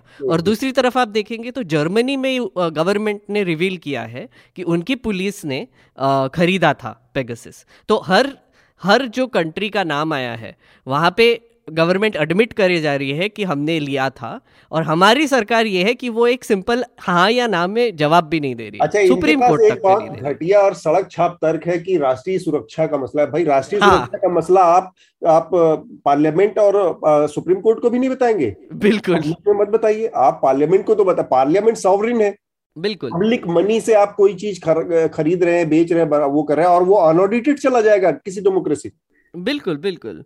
और अगर आप सर्वे की फिर से बात करेंगे तो एक एक बहुत ही मज़ेदार किस्सा हुआ था। हम हम ऊपर बैठे थे और बेसिकली वो लोग हमारे फ़ोन के पीछे स्टिकर चिपका रहे थे कि किस किस का फ़ोन है। और फिर एक एक मोमेंट आया जब उन्होंने बोला कि फ़ोन का पासवर्ड बताइए। तो हमने बोला, हम क्यों बताए भैया? हमारा पर्सनल फ़ोन है, हम क्यों बताए? तो बोले, नहीं नहीं बताना पड़ेगा। तो बोले कि नहीं बताएँगे मतलब आप हमें एक तो नोटिस लिख के दीजिए पेपर पे कि आप क्यों मेरा इन्वेस्टिगेट कर रहे हैं और फिर हाँ। क्यों मेरा ये कर रहे हैं तो उसके अलावा मैं कोई पासवर्ड वासवर्ड देने नहीं वाला हूँ हम्म। फिर उन्होंने थोड़ा सा बुली करने की कोशिश की और हमारी एक प्रोड्यूसर है तहरीम जो हाँ। यहाँ पर अभी बैठी है वो मुंडी हिला रही है वो उसको उसको उसका लैपटॉप खोलने बोला और बोले कि मुझे चेक करना है अच्छा ये तो जानकारी हम दे दें कि तहरीम ने बस ज्वाइन ही किया था। अभी जस्ट तो चार दिन पहले ज्वाइन किया था, किया और तहरीम बोल रही थी कि मैंने चार दिन पहले ज्वाइन किया मेरे यहाँ पे क्या ही होगा? मेरा पर्सनल लैपटॉप है मेरे सिस्टर का लैपटॉप है। तो वो बोले नहीं नहीं हमको देखना है। तो तो अग्रीमेंट ये हुआ कि वो एक लेडी ऑफिसर रहेगी उनके पास और तहरीम ऑपरेट करेगी कंप्यूटर हाँ। तो वो लेडी ऑफिसर ने उनको बोला कि जाओ जाओ विंडोज़ सर्च पे जाओ वहाँ पर सर्च करो अकाउंट्स वहाँ पर सर्च करो बिल्स वहाँ पर सर्च करो अमाउंट और फिर आ, मतलब वो जो भी फ़ाइल आ रहे थे बोले ये खोल के दिखाओ ये खोल के दिखाओ ये ये क्या है ये क्या तो आप सोचिए कि मतलब इस हद तक वो सर्चिंग कर रहे थे कि उनको कुछ ना कुछ मिल जाए। फिर वो लेके आए थे वो। हाँ एक और एक और मज़ेदार वाक्य हुआ। हम नीचे जहाँ पे अभी बैठे हैं जैसे आपको देख आप अगर टिप्पणी देखते होंगे और संसद वर्ष देखते होंगे तो आपको दिखता होगा कि हमारा एक साउंड प्रूफिंग बैकग्राउंड है। जहाँ पर स्टूडियो में। तो वो लोग नीचे आए और इसे खुदेड़ने लगे। कि, कि इसके पीछे क्या है? तो वो एक उनके सीनियर ऑफिसर आए और बोले कि ये क्या कर रहे हो? बोले कि इसके पीछे क्या है देखना है। बोले दीवार है। कुछ नहीं है वहाँ पे। हम क्या पैसे छुपा के रखेंगे सब्सक्राइबर का यहाँ पे? मतलब क्या चालू क्या है एग्जैक्टली? तो उन्होंने वो खुदेड़ खुदेड़ के वहाँ पर पूरा कचरा करके रखा था। और आप सोचिए कि मतलब इनकम टैक्स के लोग आठ लोग आए थे यहाँ पर। और यहाँ पर पूरा दिन बिता के चले गए। तो एक तरीके से उनका भी पूरा दिन वेस्ट ही हुआ यहाँ पर आकर, क्योंकि ये पहली बार नहीं हुआ है। पहले भी आके अभिनंदन को 12 बजे बिठा के उन्होंने यही क्वेश्चंस पूछे थे। पूरे हम कोऑपरेट करके उनको अकाउंट बुक्स दे चुके हैं, सब कुछ दे चुके हैं हम उनको। पार्टनरशिप डिटेल्स दे चुके हैं F C R A licenses दे चुके हैं, सब कुछ दे चुके हैं। और उसके पहले भी आए थे, तभी भी वही दे चुके हैं। तो फिर ये बाद में आके सर्वे करने की क्या ज़रूरत थी? ये तो सवाल उठता ही है। और फिर ना ही सर्वे करने की, पर एक सोशल स्टिग्मा भी हो जाता है। जैसे आ, जैसे न्यूज़ न्यूज़ ने जब रिपोर्ट करना शुरू किया तो मेरे कितने रिलेटिव्स है जो आई I मीन mean, बोलना चाहिए आर एस एस के सिंपथाइजर्स है उन्होंने तो बेसिकली मुझे मैसेज करके बोल दिया कि हाँ ये तो होना ही था तुम्हारे साथ हाँ ये तो होना ही तो मैंने हाँ, बोला कि मतलब भैया मतलब कुछ प्रूव नहीं हुआ है कोर्ट में हाँ, हमने कुछ गलत किया नहीं है। है ना कि भाई आपके घर पुलिस पहुँच गई तो आप अपराधी हैं। Exactly exactly. आपके घर आपके घर इनकम टैक्स वाला चला गया तो आपने चोरी किया है। ये कुछ चीज़ें हैं जो सोशल स्टिग्मा है कि आपके बारे में आप लोग आ, मतलब बाय डिफ़ॉल्ट बना लेते हैं कि उनको इससे मतलब नहीं है उसकी बारीकियों का अंदाज़ा नहीं है उनके दिमाग में और ऐसे लोगों को मैसेज देने के लिए भी ये सारे हथकंडे अपनाए जाते हैं। बिल्कुल और और मतलब जो लोग आ, सालों से बात नहीं किए मेरे से वो एकदम सडनली मैसेज कर करके बोलने लगे कि मतलब अरे रेड पड़ गया ये वो वट तो सोशल स्टिग्मा जो है वो काफ़ी होता है। तो मेरा बोलने का मतलब ये है कि ये भी एक टैक्टिक ही है। मतलब हम्म। आप एक तरीके से गवर्नमेंट का भी प्रेशर बना रहे और सोसाइटी का भी प्रेशर आप पर बना रहे कि आप एक भी छोटी सी भी कुछ भी गलती कर दे तो कूद कर वो आप पर टूट पड़ेंगे और बोलेंगे कि आप चोर है। शार्दुल आपकी आखिरी टिप्पणी इसके बाद हम दूसरे विषय पर बढ़ेंगे। जी जी उसके बाद गुजरात चलेंगे पर हाँ। बहुत ही छोटी छोटी दो टिप्पणियाँ। पहला जो अभी राष्ट्रीय सुरक्षा वाली बात सरकार का जो कोर्ट में जवाब है हाँ। मज़े की बात यह है कि राष्ट्रीय सुरक्षा खतरे में पड़ेगी कोर्ट के सवाल का जवाब देने से। हाँ। ऐसा नहीं वो जानकारी मांग रहे हैं। कोर्ट कह रहा है आप सीधा सीधा जवाब क्यों नहीं दे रहे? वो कह रहे नहीं इससे राष्ट्रीय सुरक्षा खतरे में पड़ जाएगी। तो श्रोता अपने आप उसका मतलब निकालें कि क्या तर्क है इसका। एक आखिरी बात एक आखिरी बात के निजता का अधिकार जो अभिनंदन का तो पूरी तरह से खनन हुआ लेकिन औरों की भी कोशिश हो रही थी जैसा अभी मेघनाथ ने आपको बताया। सरकार अगर आपको याद हो कुछ साल पहले तक ये मानने को तैयार नहीं थी कि भारत के नागरिकों को निजता का कोई अधिकार है कोर्ट ने वो दे दिया हाँ। पर सरकार की अभी आदत में नहीं आया तो आप हम्म। देखिए सर्वे करने आए थे व्यवहार छापे वाला था हम्म। तो आधिकारिक तौर पर कुछ नहीं था और शार्दुल एक बहुत इंटरेस्टिंग चीज़ जब भी हम बोलते थे कि हमारी राइट टू प्रिवेसी है आप नहीं कर सकते तो वो एक ने तो बोल भी दिया कि सरकार आई है तो यहाँ का जो भी डेटा है वो अब हमारा है। बोले अरे ये क्या मतलब हुआ? मतलब जो अपने को सरकार बता रहा था बताइए। मैं ये कह रहा था कि सरकार अभी उस आदत में नहीं आई है। हाँ। तो हमें अब सबको अपने अपने निष्ठा के अधिकार के लिए दूसरे के लिए भी खड़े होना पड़ेगा नहीं तो एक दिन सभी का नंबर आ जाएगा। हाँ ठीक बात है। मेरे ख्याल से काफ़ी दिलचस्प और जा, सारी जानकारियाँ और सारी जो फ़र्स्ट हैंड इंफॉर्मेशन भी फ़र्स्ट पर्सन अकाउंट भी आपके सामने आ गया मेघनाथ के ज़रिए। और इसके तमाम पहलू की किस तरह से ये आ, मीडिया के को जो डराने धमकाने और हड़काने की एक पूरी कोशिश चल रही है उसका ये एक नमूना था और वो अभी जारी है चाहे वो सोनू सूद के मामले में देखें आप चाहे हर्षमंदर के मामले में देखें। इससे पहले भी अनुराग कश्यप से लेके और तापसी पन्नू से लेके तो जो भी थोड़ा सा इनकी वाली पटरी से अलग अपनी पटरी पे जाना चाहे तो उसके साथ ये सब हो रहा है। यही इस समय का भारत के जो लोकतंत्र का, जिसमें लंदन में बैठकर आज जो मोदी जी है, वो कहते हैं कि ये मेरा कन्विक्शन है कि मोदी की सरकार की आलोचना मीडिया करे। ये कन्विक्शन है और उस कन्विक्शन का नेक्स्ट स्टेप उन्होंने वहाँ नहीं बताया था, वो ये था कि जो लोग भी जाएँगे दाएँ बाएँ, उनके साथ उनके यहाँ आईटी और ईडी भेजी जाएगी। खैर तो एक और बड़ा घटनाक्रम हुआ गुजरात का। गुजरात में एक झटके में प्रधान मुख्यमंत्री बदल दिया गया और इसके साथ ही ये फहरिस्त थोड़ी लंबी हो गई। कर्नाटक में बदला गया उत्तराखंड में बदला गया अब गुजरात में बदला गया। बुला तो उत्तर प्रदेश के बाबा जी को भी लिया था इन्होंने दिल्ली बीच में एक बार लेकिन फिर कुछ दूसरा मामला हो गया तो उनको वापस भेज के अच्छा चलिए कंटिन्यू करते हैं। तो ये सब चल रहा है। और गुजरात में जो नई चीज़ हुई है वो ये कि पूरे के पूरे मंत्रिमंडल को बदल दिया गया है। हम्म। तो मैं इसको दो कॉन्टेक्स्ट में समझना चाहता हूँ। मेघनाथ आप पार्लियामेंट्री उसको प्रोसीडिंग को और इन सब चीज़ों को कवर करते रहते हैं थोड़ा सा प्रशांत जी ने बहुत लंबा करियर पॉलिटिक्स को कवर करते हुए बिताया है पत्रकारिता में। ये जो रणनीति है क्या ऐसा हो सकता है कि पाँच साल तक काम करने के बाद कोई सरकार अपनी लाइबिलिटी अपनी जवाबदेही अपनी असफलताओं सफलताओं को केवल बिल्डिंग पर रंग रोगन करके मुक्त हो जाए कि मुख्यमंत्री नए आ गया मंत्री नए आ गए तो अब इनके लिए ज़ीरो से नई शुरुआत होगी इसलिए इनको जनता माफ़ कर दे। ये कोई रणनीति हो सकती है प्रशांत जी? ये रणनीति हो सकती है लेकिन ये रणनीति पीछे कभी कामयाब नहीं हुई है। ये कांग्रेस ने भी कई बार किया है। हम्म। आज कांग्रेस कमज़ोर दिखाई देती लेकिन जब कांग्रेस अपने शबाब पे थी तो कांग्रेस ने भी इस तरीके के कम पाप नहीं किए हैं मुख्यमंत्रियों को दिल्ली से बदलने का। हाँ। और और उसका असर कांग्रेस के पक्ष में एंटी इनकम्बेंसी जैसी चीज़ों को निपटने में हुआ नहीं है। एक बात। दूसरी बात ये कि देखिए ये बड़े ज़ोर शोर से मोदी साहब जब विधानसभा के चुनाव में उतरते हैं अपने खास तरीके के नैरेटिव को लेके चाहे वो दीदी हो दीदी हो या कपड़े से पहचानने वाला तो एक बात वो बड़ी शिद्दत से कहते हैं कि डबल इंजन की सरकार से विकास होगा। हाँ। अब हम ये देख रहे हैं कि डबल इंजन में जो जो पहला इंजन है वो बार बार पटरी से उतरता है राज्यों में।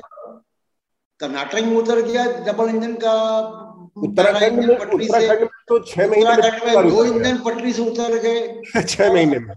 और अब गुजरात में पटरी से उतर गया। तो ये डबल इंजन की सरकार में अगर सारे दूसरे इंजन ही खराब हो रहे हैं तो कहीं ना कहीं गड़बड़ी जो है या जवाबदेही पहले इंजन की भी आती है जो जिसको कहा जा रहा है कि डबल इंजन की सरकार। तो ये डबल इंजन की सरकार तो लोगों को तय करना है कि वो उसको कितनी गंभीरता से ले। और जैसा आपने कहा कि योगी साहब भी बच गए उनके ऊपर भी आ गया था पूरा कहर। और, वो एक अरविंद शर्मा नाम के पूर्व आई अधिकारी उनको मंत्री बनाने या उप मुख्यमंत्री बनाने को लेकर विवाद रहा। और ऐसा नहीं है कि वो अभी हमको आग नहीं दिख रही है लेकिन राग के नीचे आग अभी है। हाँ। वो वो चुनाव के परिणाम या चुनाव की प्रोसेस के दौरान वो हमको दिखाई देगा। हम्म। तो, तो एक तो ये कि डबल इंजन की सरकारों का नारा जो है बड़ा खोखला है। दूसरा कि देखिए रूपानी साहब का जो भी कार्यकाल रहा हो तो वो तो पहली बात कि वो प्रॉक्सी चीफ मिनिस्टर थे। हाँ। है ना? और दूसरी की अब उनकी उनकी बेटी ने एक फेसबुक पोस्ट लिखी है बहुत रोचक फेसबुक पोस्ट लिखी है। हाँ, हाँ. और उन्होंने सवाल खड़े किए हैं कि क्या बीजेपी के अंदर मृदुभाषी होना शालीनता से बात करना सजा है? है। उन्होंने ये भी लिखा कि क्या केवल चेहरा हमेशा तान के और भ्रिकुटिया हमेशा रहे और नाराज़ वाली मुद्रा ही नेता की पहचान होगी? हाँ तो नहीं तो नाराज़ होने वाली मुद्रा जो सबसे ज़्यादा दिखाते थे वो भी बाहर हो गए रविशंकर प्रसाद भी। हाँ। तो तो वो मुझे लगता है कि वो अपरोक्ष रूप से मोदी जी का इशारा है कि हमेशा उनकी भ्रकुटियाँ तनी अब देखिए वहाँ पे दो इश्यूज़ हैं। एक तो कि उभरता हुआ सितारा गुजरात की पॉलिटिक्स में जो है वो अपना पटेल हाँ। हार्दिक पटेल है। अब हार्दिक पटेल काफ़ी युवाओं को अट्रैक्ट कर रहा है और उनकी जन जनसभाओं में पिछली बार भी कांग्रेस ने उनको काफ़ी टक्कर दी थी।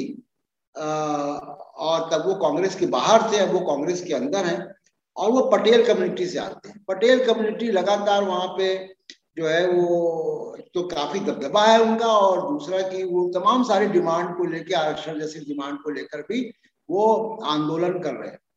तो उसी कड़वा पटेल कम्युनिटी से आते हैं ये मुख्यमंत्री भी जिसके जिससे हार्दिक पटेल आते हैं। तो कहीं ना कहीं ये जो जाति वाली जो पॉलिटिक्स है हाँ। ये पहली बार बीजेपी को वहाँ पे जाति वाली पॉलिटिक्स करनी पड़ रही है जब से केशु भाई पटेल को इन्होंने हटाया हाँ। और उसके बाद नरेंद्र मोदी आए तो इसका मतलब है कि बीजेपी का वहाँ पे इनको जो मैसेज मिल रहे हैं उनको मैसेज मिल रहे हैं कि भैया हमको अब जाति वाली पॉलिटिक्स में जाना पड़ेगा तो मुझे एंटी इनकम्बेंसी से ज़्यादा, जो ज़्यादा मज़बूत पक्ष दिखाई दे रहा है, इस इस बार बदलाव का, वो बदलाव दिखाई दे रहा है कि पटेल कम्युनिटी को एड्रेस करने का और उनको रिप्रेजेंटेशन देने का मुख्यमंत्री के मार्फत से। ठीक बात। एक और चीज़ है इसमें, जैसे हम अगर पिछले चुनाव के नतीजों को देखें तो पहली बार पिछले बीस, तीस सालों में, पच्चीस सालों में बीजेपी सौ के अंदर सिमट गई थी 98 सीट्स पे। और ये उस लिहाज से कांग्रेस ने काफ़ी अच्छा परफॉर्मेंस किया था अच्छी फाइट की थी। और एक एंटी इनकम्बेंसी का फैक्टर है। तो मेघनाथ मैं ये जानना चाहता हूँ कि क्या ये जो रंग रोगन पोत के और नया पूरा सारा मंत्रिमंडल बदल गया दिया गया मतलब सारे मंत्री नए हैं आज सार मुख्यमंत्री एकदम नया है। मुख्यमंत्री तो फ़र्स्ट टाइमर है मज़े की बात है फ़र्स्ट टाइमर है विधानसभा में फ़र्स्ट टाइम लेजिस्लेचर है। तो ऐसी स्थिति में वो एंटी इनकम्बेंसी को क्या जनता भुला सकती है कि उसके लिए अभी तक तो यही था भाई कि ये पार्टी की सरकार है। आदमी से का मसला नहीं है ये। पार्टी की सरकार है और पाँच साल के कामकाज का और बीजेपी के मामले में तो यहाँ तीस साल के कामकाज का एंटी इनकम्बेंसी है। तो इस एंटी इनकम्बेंसी को कैसे मतलब केवल सरकार और एक चेहरा बदल के वो हटाया जा सकता है। एक ये ना बहुत ही अपॉर्चुन टाइम पे हो रहा है, जैसे कि आपने कहा कि चार चीफ मिनिस्टर अभी बदल दिए गए। एक तो उत्तराखंड में दो बार और कर्नाटका में येदुरप्पा जैसे एक दिग्गज नेता को भी बदल दिया गया और अभी विजय रूपानी, जो कि अपने हिसाब से भी काफ़ी बड़े नेता थे। तो आपने जो पहले कहा, वो आई थिंक एक लॉजिकल थियोरी हो सकती है। जैसे कोरोना के काल में हमने देखा कि हर जगह में गवर्नमेंट नाकाम ही रही है। उत्तर प्रदेश में तो रही है, पर गुजरात में भी आपको काफ़ी दिखा, कर्नाटका में भी आपको काफ़ी दिखाई पड़ा कि बहुत ही इनकॉम्पिटेंट तरीके से वो पैंडमिक हैंडल कर रहे थे। और सेंट्रल लेवल पे तो हो ही रहा था, पर वो वैक्सीनेशन के बारे में हो रहा था। पर अगर आप देखेंगे तो हेल्थ जो है वो एक स्टेट सब्जेक्ट है। तो जो रिस्पॉन्सिबिलिटी जो बनती है ये क्राइसिस की, वो स्टेट गवर्नमेंट पे पड़ती है। तो अगर आप देखेंगे तो जो अकाउंटेबिलिटी का मामला आता है, जब इलेक्शंस आएँगे और लोग क्वेश्चंस पूछेंगे कि भैया, ये जो पैंडमिक हुआ था, इतने लोग मर गए, आपने क्या किया इसमें? तो वो जो अकाउंटेबिलिटी जो होनी चाहिए, वो स्टेट गवर्नमेंट से होगी।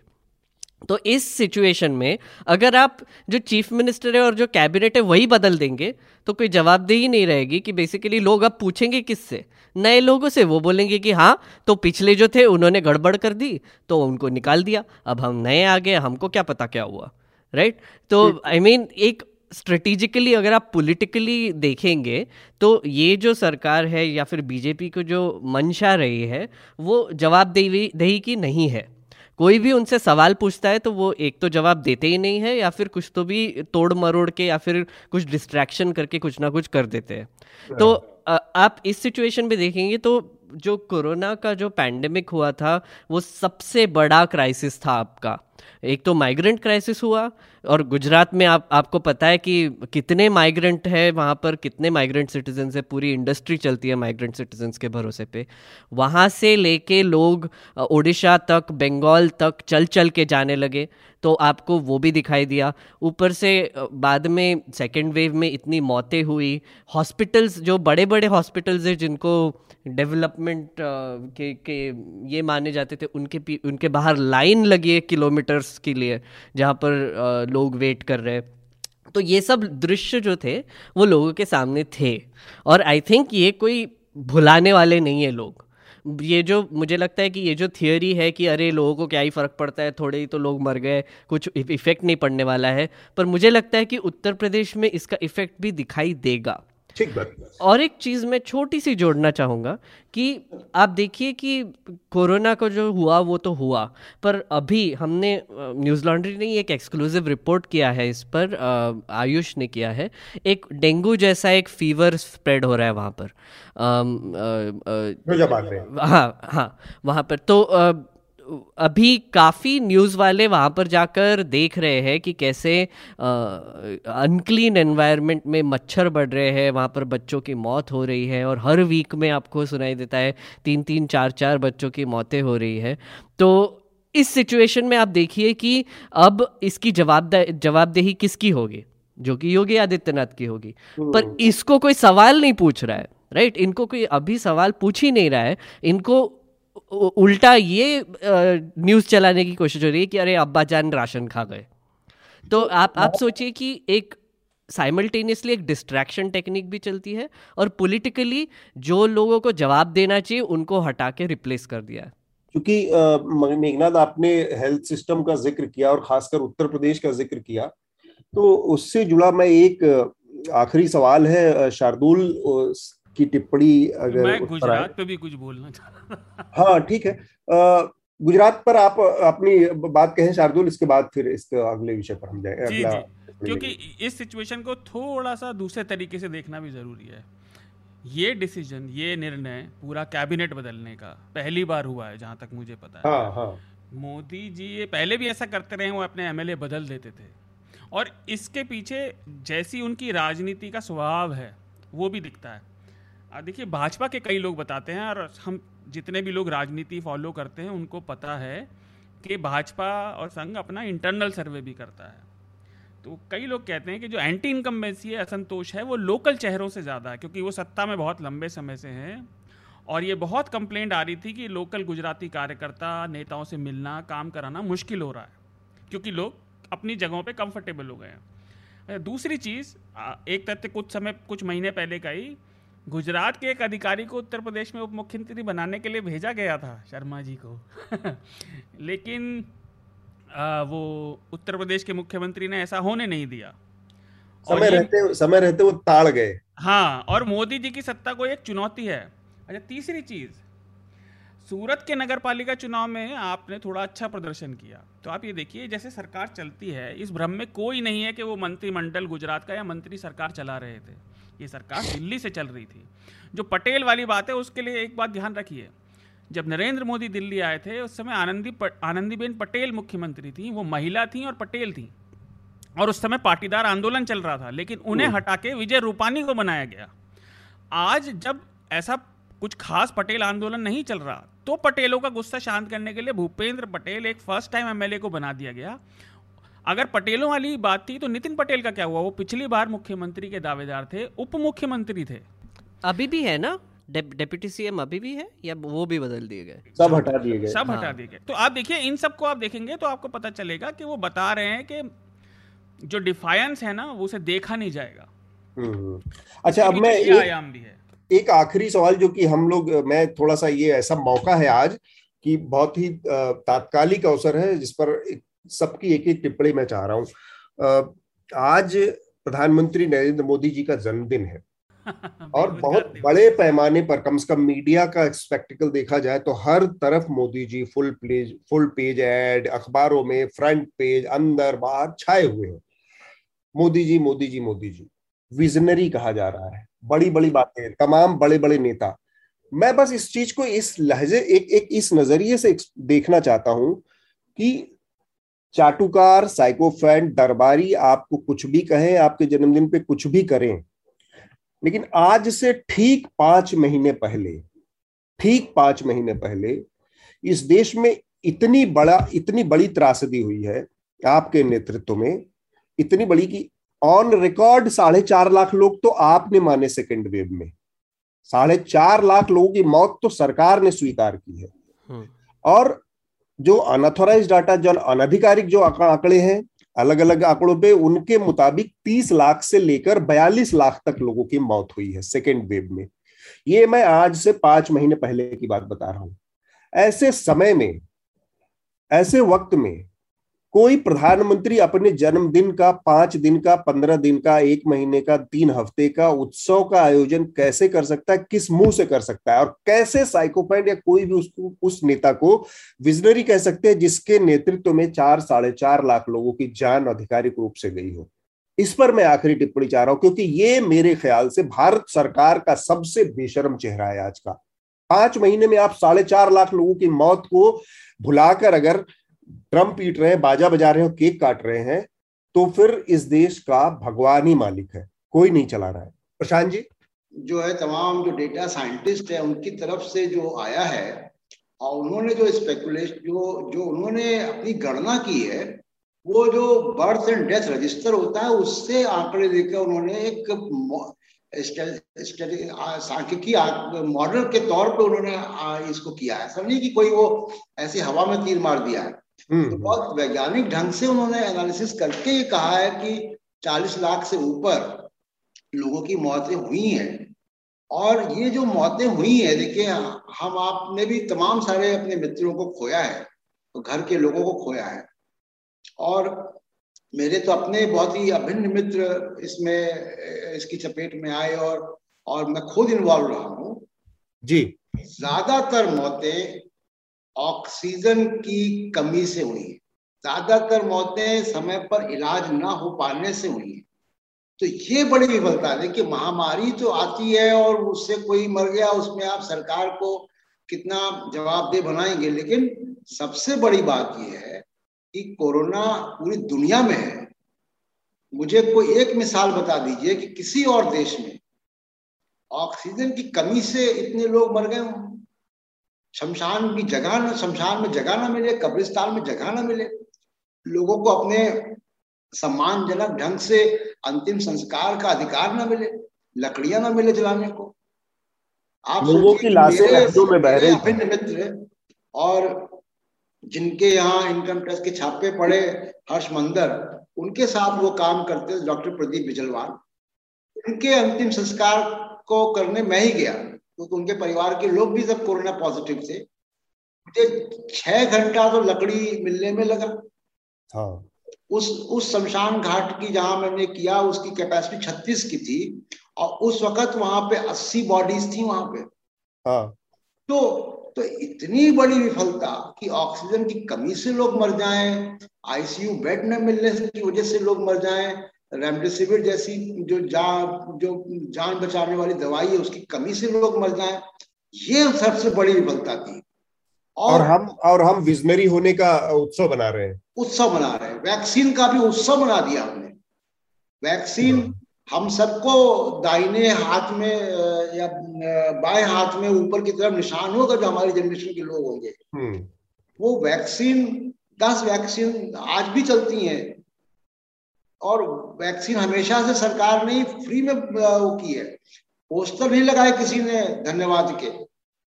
थैंक यू मोदी जी के पोस्टर नहीं लगे पूरे देश में। थैंक यू प्रधानमंत्री के थैंक यू मनमोहन सिंह के थैंक यू अटल बिहारी वाजपेयी के थैंक यू मोरारजी देसाई, इंदिरा गांधी राजीव गांधी के।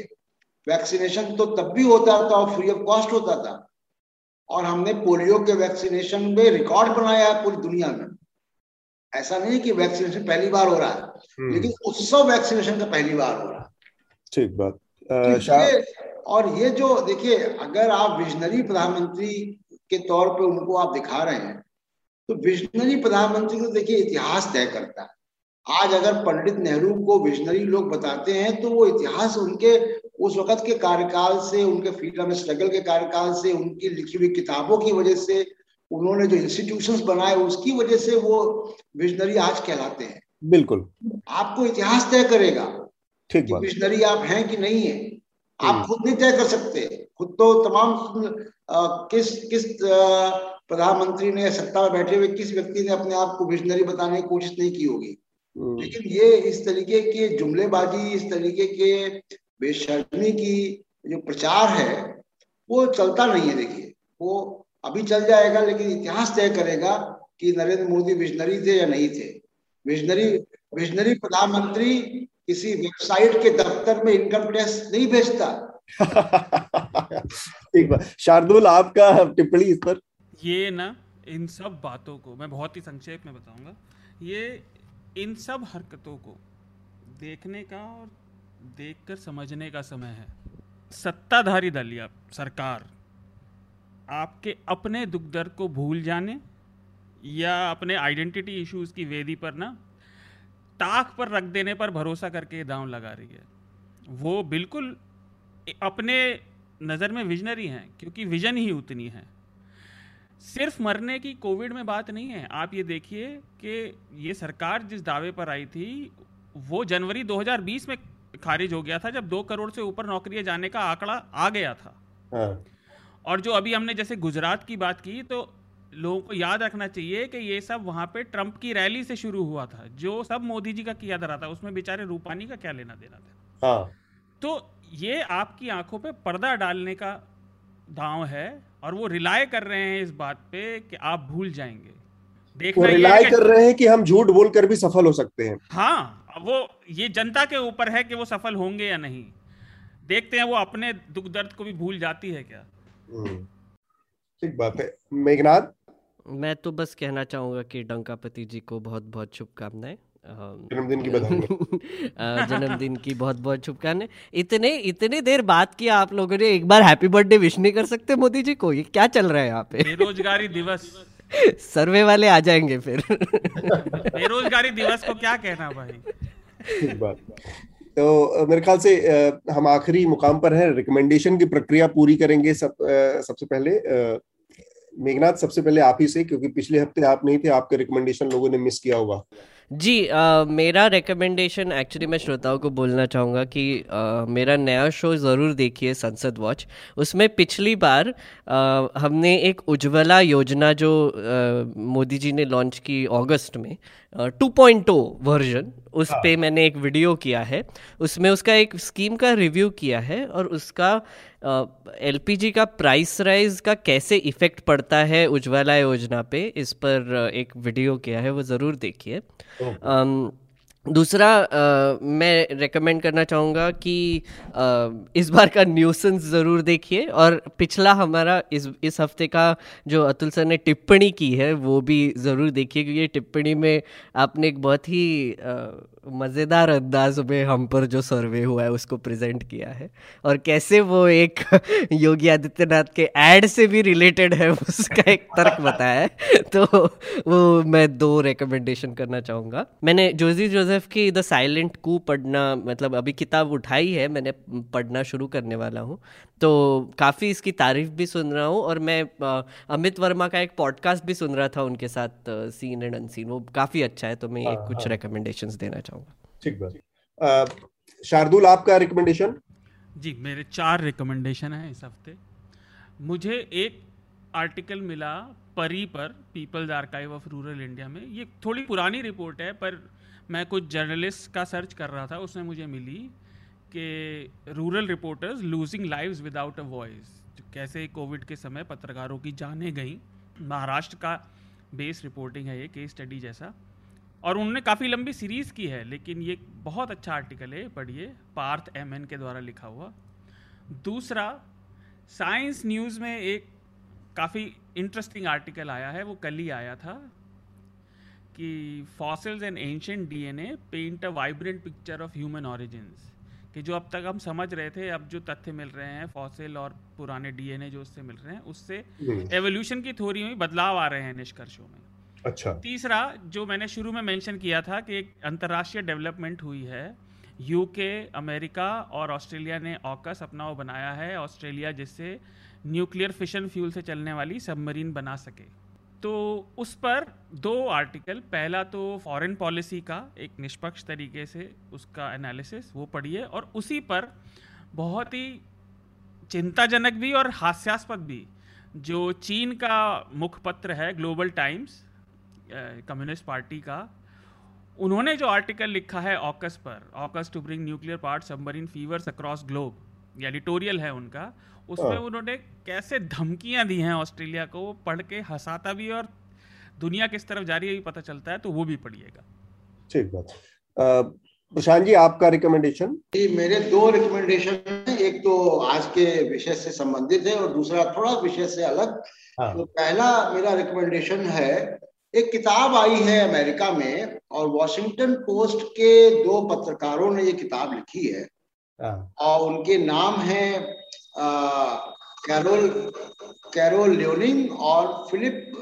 रूकर हाँ. और किताब का नाम है I alone can fix it ये किताब मैं क्यों रिकमेंड कर रहा हूँ कि ये ट्रंप के आखिरी दिनों में ये किताब आखिरी दिनों में अमेरिका में क्या हो रहा था उस पर ये किताब लिखी गई है और उस किताब में बहुत रोचक बात यह है कि उस वक्त के चीफ ऑफ़ डिफेंस स्टाफ जो मार्क मिले थे उन्होंने एक मीटिंग बुलाई सीआईए के चीफ और फौज के सारे लीडरशिप की और उन्होंने ये उस मीटिंग में ये कहा कि अगर ट्रंप चुनाव जीतने के लिए सेना का इस्तेमाल करना चाहेगा तो हम ये नहीं होने देंगे।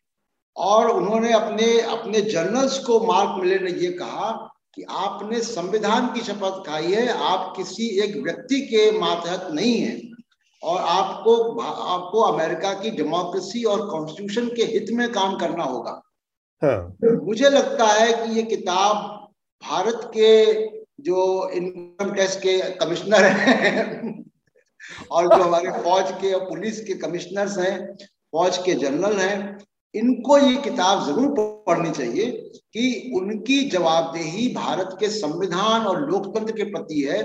किसी सरकार या किसी व्यक्ति के नहीं है और किसी राजनीतिक मंसूबे से अगर इंस्टीट्यूशंस का इस्तेमाल किया जाता है तो उसको ना होने दें। क्योंकि ये बहुत रोचक किताब है और ये बहुत भारत के लिए बड़ी प्रेरणादायक किताब है कि इसको पढ़ना चाहिए खासकर पत्रकारों को और और जो भी हमारे सुनने वाले हैं इंडिया में एक किताब अवेलेबल है अमेजन के या फ्लिपकार्ट के थ्रू थोड़ी महँगी दो हज़ार के ऊपर की है। लेकिन इसके तमाम रिव्यूज़ भी आए हैं न्यूयॉर्क टाइम्स वगैरह में जिसको आप चाहें तो गूगल करके पढ़ सकते हैं। किताब का नाम मैं दोबारा बता दू I alone can fix it इतना गूगल करेंगे तो किताब का डिटेल आ जाएगा। ठीक बात। दूसरा मेरा रिकमेंडेशन है क्योंकि मैं यात्रा में हूँ दिल्ली के बाहर हूँ और मैं रास्ते में कुछ किताबें लेके चलता हूँ पढ़ने के लिए। तो एक पुरानी किताब है Afghan, Afghanistan the bear trap और ये किताब जो तालिबान अब आया है दोबारा 20 साल के बाद, और तालिबान और अफ़गानिस्तान को समझने के लिए बड़ी बड़ी रोचक किताब है और बहुत ही इंफॉर्मेटिव किताब है, क्योंकि किताब को लिखने वाले जो है, वो अफ़गानिस्तान में आईएसआई ब्यूरो के डायरेक्टर रहे ब्रिगेडियर यूसुफ ने लिखी है। और उन्होंने बहुत डिटेल्स तालिबान के बारे में और अफ़गानिस्तान की सोसाइटी और अफ़गानिस्तान की पॉलिटिक्स पाकिस्तान का इन्वॉल्वमेंट रशिया का इन्वॉल्वमेंट अमेरिका का इन्वॉल्वमेंट उसके बारे में बहुत तफसील से चीज़ों को डिस्क्राइब किया है। तो आज अफ़गानिस्तान में जो हो रहा है, उसको समझने के लिए ये किताब बहुत उपयोगी साबित होगी। तो ये मेरी दो रिकमेंडेशन है। किताब का नाम, दोनों किताबों का नाम मैं दोबारा बता दूँ। अफ़गानिस्तान, द बियड ट्रैप और ये लिखी है मोहम्मद यूसुफ ने। भारत में ये किताब किताबों की दुकानों में या फ्लिपकार्ट या अमेजन वगैरह में अवेलेबल है। और दूसरी किताब मैंने रिकमेंड की है वो वॉशिंगटन पोस्ट के दो पत्रकारों द्वारा लिखी गई किताब I alone can fix it ठीक बात। Uh, मैं मेरे दो रिकमेंडेशन है। एक्चुअली एक रिकमेंडेशन और uh, क्या अपील भी है कि जैसा कि शुरुआत में ही मैंने ज़िक्र किया कि इनकम टैक्स डिपार्टमेंट ने सर्वे किया न्यूज़ लॉन्ड्री का और तो न्यूज़ लॉन्ड्री कोई बहुत भारी भरकम, बहुत उसमें संसाधनों में काम करने वाला संस्थान नहीं है। न्यूज़ लॉन्ड्री जैसा कि प्रशांत जी ने कहा क्राउड फंडेड है सब्सक्रिप्शन के सहारे से चलता है, लोगों के इन्वेस्टमेंट से चलता है। लोग इसमें महीने का तीन सौ रुपए, साल भर का तीन हज़ार रुपए, ऐसे छोटे छोटे छोटे छोटे इन्वेस्टमेंट करते हैं लोग अच्छी पत्रकारिता के लिए, जनहित की पत्रकारिता के लिए पब्लिक इंटरेस्ट जर्नलिज्म यही हमारा मोटो है। दो चीज़ें, एक तो पब्लिक इंटरेस्ट जर्नलिज्म और दूसरा इंडिया के कॉन्स्टिट्यूशन के अकॉर्डिंग जो भारत के संविधान सम्मत विचार हैं, मूल उद्देश्य हैं, उसके अनुरूप बात करना। ये दो चीज़ें हैं, दो लाइन हमारी है। इसके इर्द गिर्द हमारी पत्रकारिता है। तो हमें मतलब पहले से भी कहीं ज़्यादा, क्योंकि बहुत सारे रास्ते में अब रोड़े दिख रहे हैं लोगों के, जिस तरह से इनकम टैक्स डिपार्टमेंट का सर्वे हुआ और जिस तरह से लोगों को परेशान किया गया, जो भी। तो सब्सक्रिप्शन ही हमारा मानना है कि पत्रकारिता का भविष्य है। न्यूज़ लॉन्ड्री शुरू से उस लाइन पर, उस राह पर चल रहा है। तो हमें आज की तारीख में आपके सब्सक्राइबर्स आपके, हमारे सब्सक्राइबर हैं वो आपके सब्सक्रिप्शन की बहुत ज़रूरत है, आपके समर्थन की बहुत ज़्यादा ज़रूरत है। हमारी तमाम रिपोर्ट्स पढ़ें न्यूज़ लॉन्ड्री पर। बहुत सारे लोगों को लगता है कि न्यूज़ लॉन्ड्री कोई रोस्ट प्लेटफॉर्म है कोई कॉमेडी uh, टाइप का इस तरह का हम बहुत सीरियस जर्नलिज्म करते हैं आप हमारी वेबसाइट पर जाइए उस तरह की ग्राउंड रिपोर्ट वो ग्राउंड रिपोर्ट जो कोई नहीं करता है उसको हम करते हैं वो रिपोर्ट्स आपको जो वीडियोस देखते हैं आप वो वीडियोस एक हिस्सा है केवल उसका एक पहलू है।